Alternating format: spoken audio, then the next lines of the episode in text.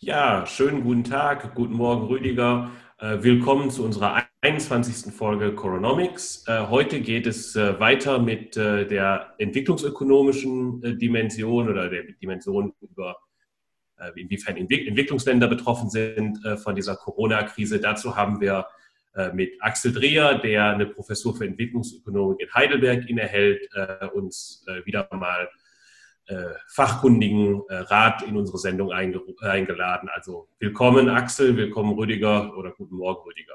Guten Morgen. Ja, danke Axel, dass du mitmachst. Gerne. Danke für die Einladung. Ja, ich würde vorschlagen, Axel, wir haben im Vorgespräch so ein paar Dinge schon angerissen. Du schießt einfach mal los und erzählst, was aus deiner Sicht die zentralen Themen sind, die jetzt entwicklungsökonomisch anstehen in dieser Corona-Krise, und dann, wie immer, fallen wir dir ins Wort. Okay, bin ich mal gespannt. Ich habe versucht, ein paar positive Aspekte zu finden. Ich habe allerdings nicht sehr viel gefunden. Sie haben ein bisschen mehr Zeit gehabt, sich vorzubereiten. Viele Länder haben die Grenzen bereits geschlossen, noch bevor das so richtig losging. Haben Versammlungen verboten, Schulen geschlossen und so weiter. Die Bevölkerungen sind deutlich jünger in vielen Ländern, wenn Sie an Afrika denken. Und die haben jede Menge Erfahrungen mit Epidemien wie Ebola, wie man damit umgeht und so weiter.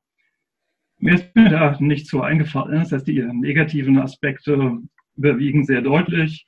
Über die direkten Auswirkungen auf der einen Seite, schlechte, unterfinanzierte Gesundheitssysteme, die werden extrem schnell an Grenzen stoßen, überfordert sein.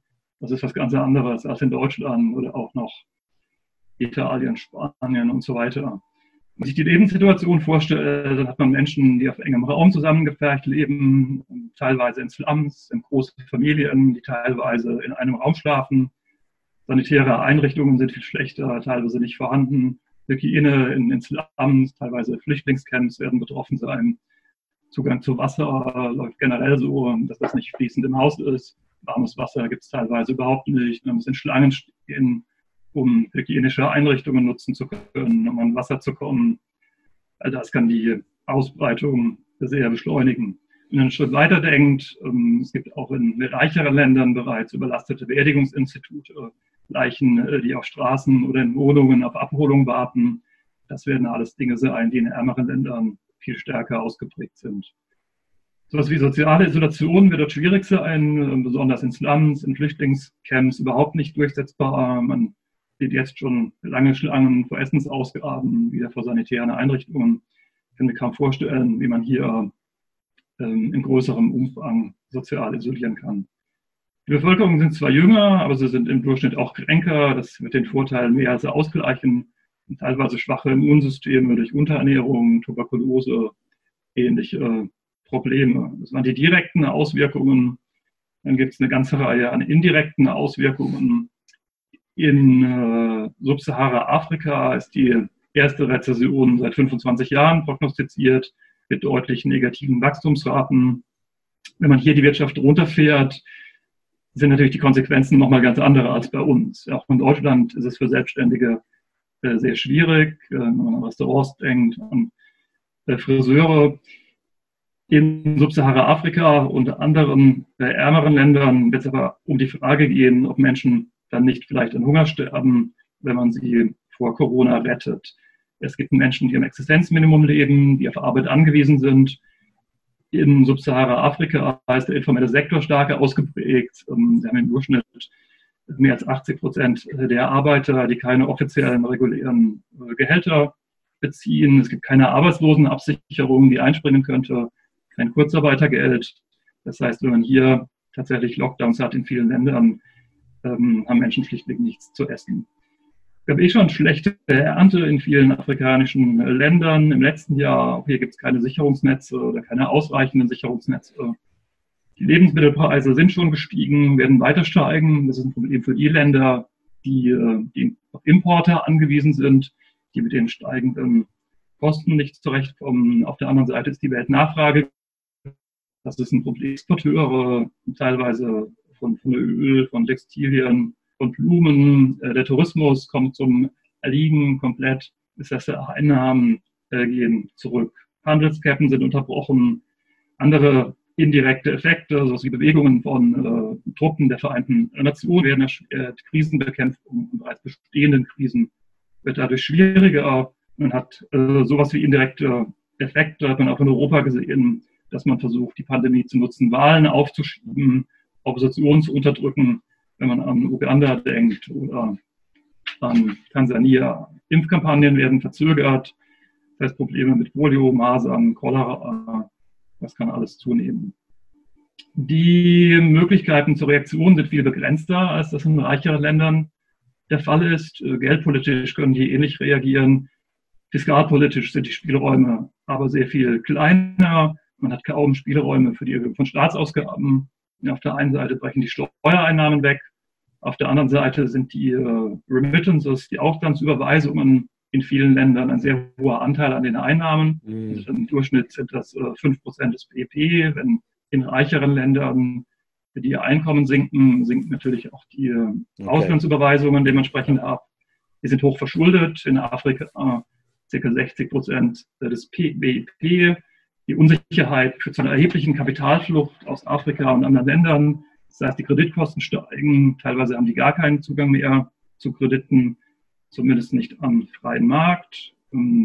Gleichermaßen die Nichtregierungsorganisationen bekommen weniger Spenden. Wir haben Reisebeschränkungen, Flugausfälle, das heißt, Mitarbeiter innerhalb der Länder sind am Reisen gehindert. Es ist sehr schwer, Hilfe anzubieten, insbesondere in Krisenregionen mit dichter Besiedlung, wenn man an Essenslieferungen denkt, Flüchtlingscamp und andere Krisenregionen. Dann, wenn man an die, darf ich da gerade mal einhaken, was die Flüchtlingsgeschichte angeht? Jetzt, also, wenn ich deine Liste so anhöre, dann muss ich ja sagen, also, jetzt bin ich richtig deprimiert. Leider, boah, das ist ja schon hart. Aber wenn wir jetzt nochmal kurz ganz egoistisch denken, wie siehst du das, die Entwicklung kurz- und langfristig für die Flüchtlingsproblematik für Europa? Werden mehr Menschen an unseren Grenzen stehen oder können die einfach gar nicht mehr so weit kommen, weil sie halt möglicherweise durch das Virus selber gehindert worden sind? Dabei gibt es wahrscheinlich eine Langfristprognose, ne? Genau, kurzfristig würde ich davon ausgehen, dass es eher weniger Flüchtlinge gibt, ganz einfach, weil man sich nicht bewegen kann, weil man Grenzen besser kontrolliert, weil auch die Toleranz in den Ländern einfach nicht mehr da ist, die mit der letzten Flüchtlingswelle. Also man hat jetzt schon gesehen, Stichwort Türkei, Griechenland, dass man hier jetzt ganz anders reagiert, dass die Bevölkerung einfach auch nicht mehr bereit ist, größere Zuzüge hinzunehmen. Das ist das Kurzfristige. Mittelfristig ist natürlich klar, dass wenn wir jetzt nicht helfen und sich das mittelfristig sehr negativ entwickelt, uns das auch wieder auf die Füße fällt. Das heißt, wir werden natürlich dann die Zahl der Menschen, die versuchen, aus diesen Krisenregionen wegzukommen, wird dementsprechend zunehmen. Und dann eben zuerst auf Länder treffen, die in Europa am härtesten getroffen worden sind von dem. Also das ist, scheint mir ein sehr beunruhigend brauner Mix zu sein, der da auf uns zukommt, oder? Wie seht ihr das? Das in der Tat, das klingt sehr, sehr düster.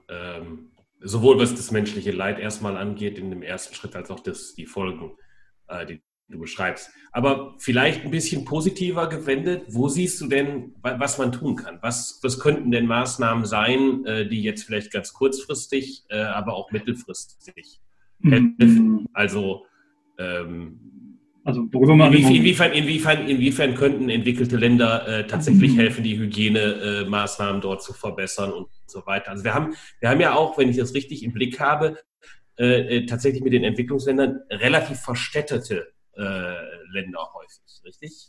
Oder ist das falsch? Ich meine, da bist du nicht drauf eingegangen.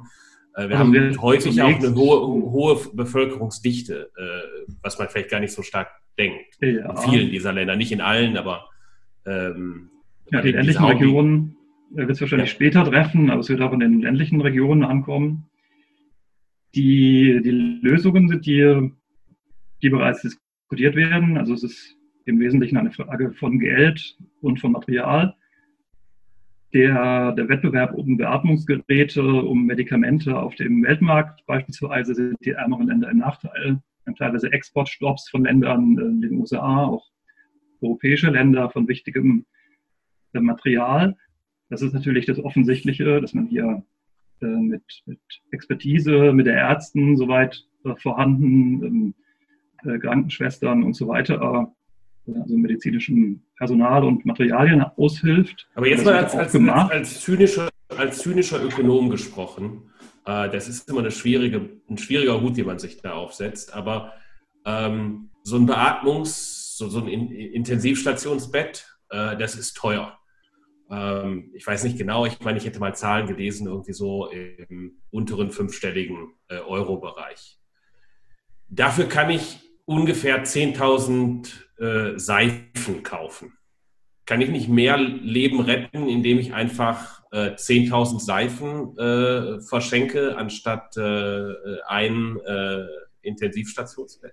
Das kann ich nicht kompetent beurteilen. In jedem Fall sind Seifen auch eine wichtige Sache, aber es ist natürlich klar, dass Länder, die betroffen sind, die jetzt versuchen, die Gesundheitssysteme raufzufahren, klar. Dass die natürlich auch versuchen, an Beatmungsgeräte zu kommen, an Mundschutz zu kommen, aber natürlich auch Seife. Und Mundschutz ist ja auch wieder eher eine relativ günstige, also es ist jetzt sehr knapp und deshalb haben die Preise sich entwickelt, aber im Grunde genommen die normalen Produktionskosten für Mundschutz, da reden wir ja auch über Centartikel eigentlich, wenn ich das richtig verstehe. Das ist ja aber nicht... Aber jetzt haben wir halt Knappheit. Ja, genau. Jetzt sind die Preise hoch. Das ist nicht der Schattenpreis oder auch der richtige Preis. Ich habe noch mal eine andere Frage. Ich fand das ganz interessant, was du gesagt hast. Ganz am Anfang die gute Nachricht. Könnte man da vielleicht nicht noch mehr eine gute Nachricht draus konstruieren? Was wissen wir denn darüber, wie weit, da ist wahrscheinlich Afrika wieder anders als Südamerika oder einige Länder in Asien.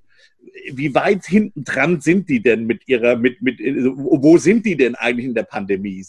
Mit anderen Worten, kann man da zeitliche Asynchronitäten wiederum ausnutzen? Das heißt, wenn dann in der Lombardei es endlich mal vielleicht in 4 Wochen wieder ganz normal aussieht oder relativ normal aussieht, kann man dann nicht hoffentlich die Bevölkerung, ist klar, vielleicht gibt es da dann, ist die Bevölkerung einfach erschöpft, aber vielleicht gibt es dann so gewisse Solidaritätsmomente, an die man appellieren kann, sagt, wir haben es überlebt, wir sind jetzt da, jetzt müssen alle Respiratoren oder Ventilatoren oder was auch immer sozusagen direkt drüber übers Mittelmeer geschippt werden, ja, um Afrika zu helfen.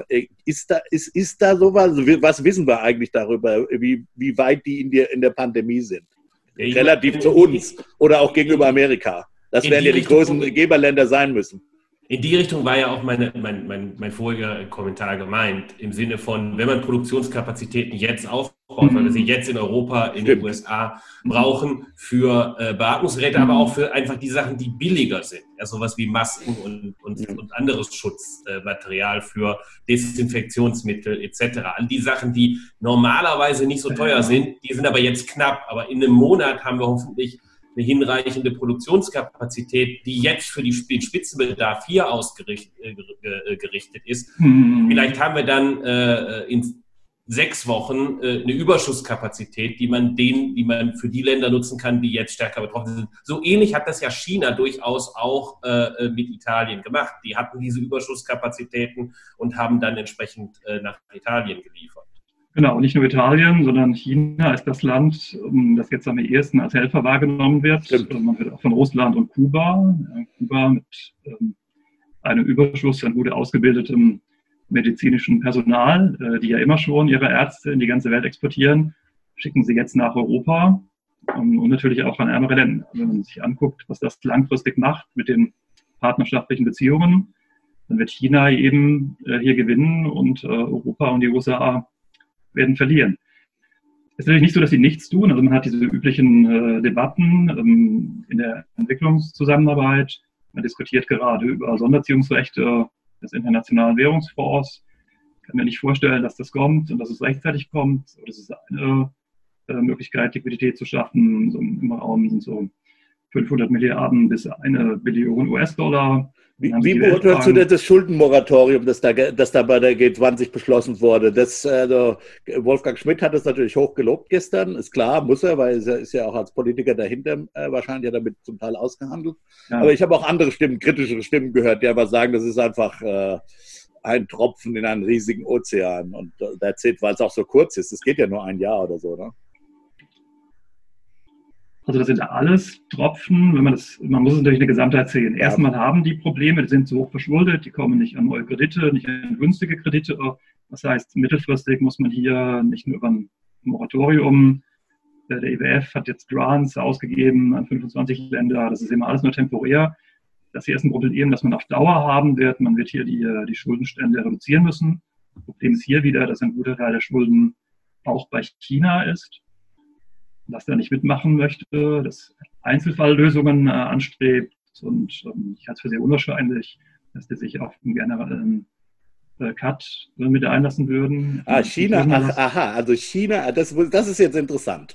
Also China sperrt sich gegen generelle Schuldencuts, weil die damit sozusagen Deals machen wollen, im Prinzip, mit den jeweiligen Einzelnen. Aha, das ist natürlich... Das deutete Wolfgang Schmidt gestern ja auch schon. Okay. Aber diesmal bei dem Moratorium eben das Besondere ist, dass zumindest an der Stelle China jetzt mitgezogen hat und sich da die Dinge anscheinend dann doch ein bisschen günstiger bewegen, als man vorher erwartet hätte. Gut, der öffentliche Reputationsdruck ist natürlich super hoch, aber der wird vielleicht nicht mehr ganz so hoch sein, wenn es dann...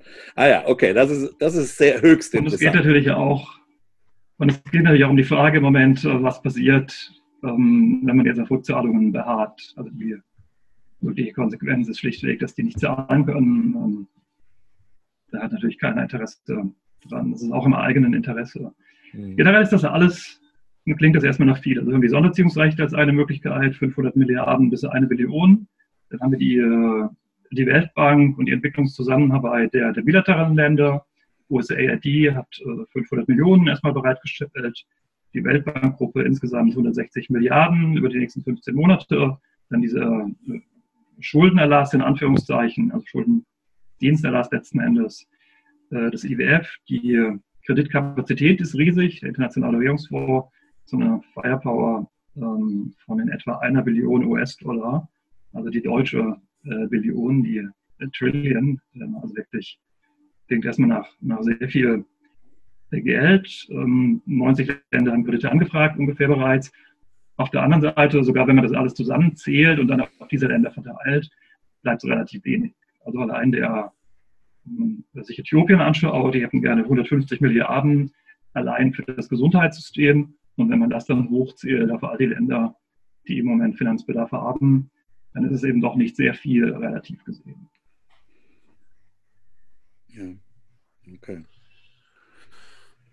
Gut, über diese Schuldensituation hinaus, was könntest du dir noch vorstellen? Was könnte helfen jetzt? Meistens, wenn man über Entwicklung redet, denkt man, Handel hilft. Das scheint jetzt kurzfristig nicht unbedingt die Riesensache zu sein. Siehst du das vielleicht, dass wir auch wenn wir die üblichen Schwierigkeiten haben mit direkten Hilfen, dass die irgendwo versickern? Oder würdest du denken, in so einer Situation, wie sind da die Erfahrungen aus Naturkatastrophen etc.? Da gibt es ja in der Regel immer große Spendenbereitschaften und so weiter. Was ist da die Erfahrung? Versickert das? Kommt das an? Wie ist das?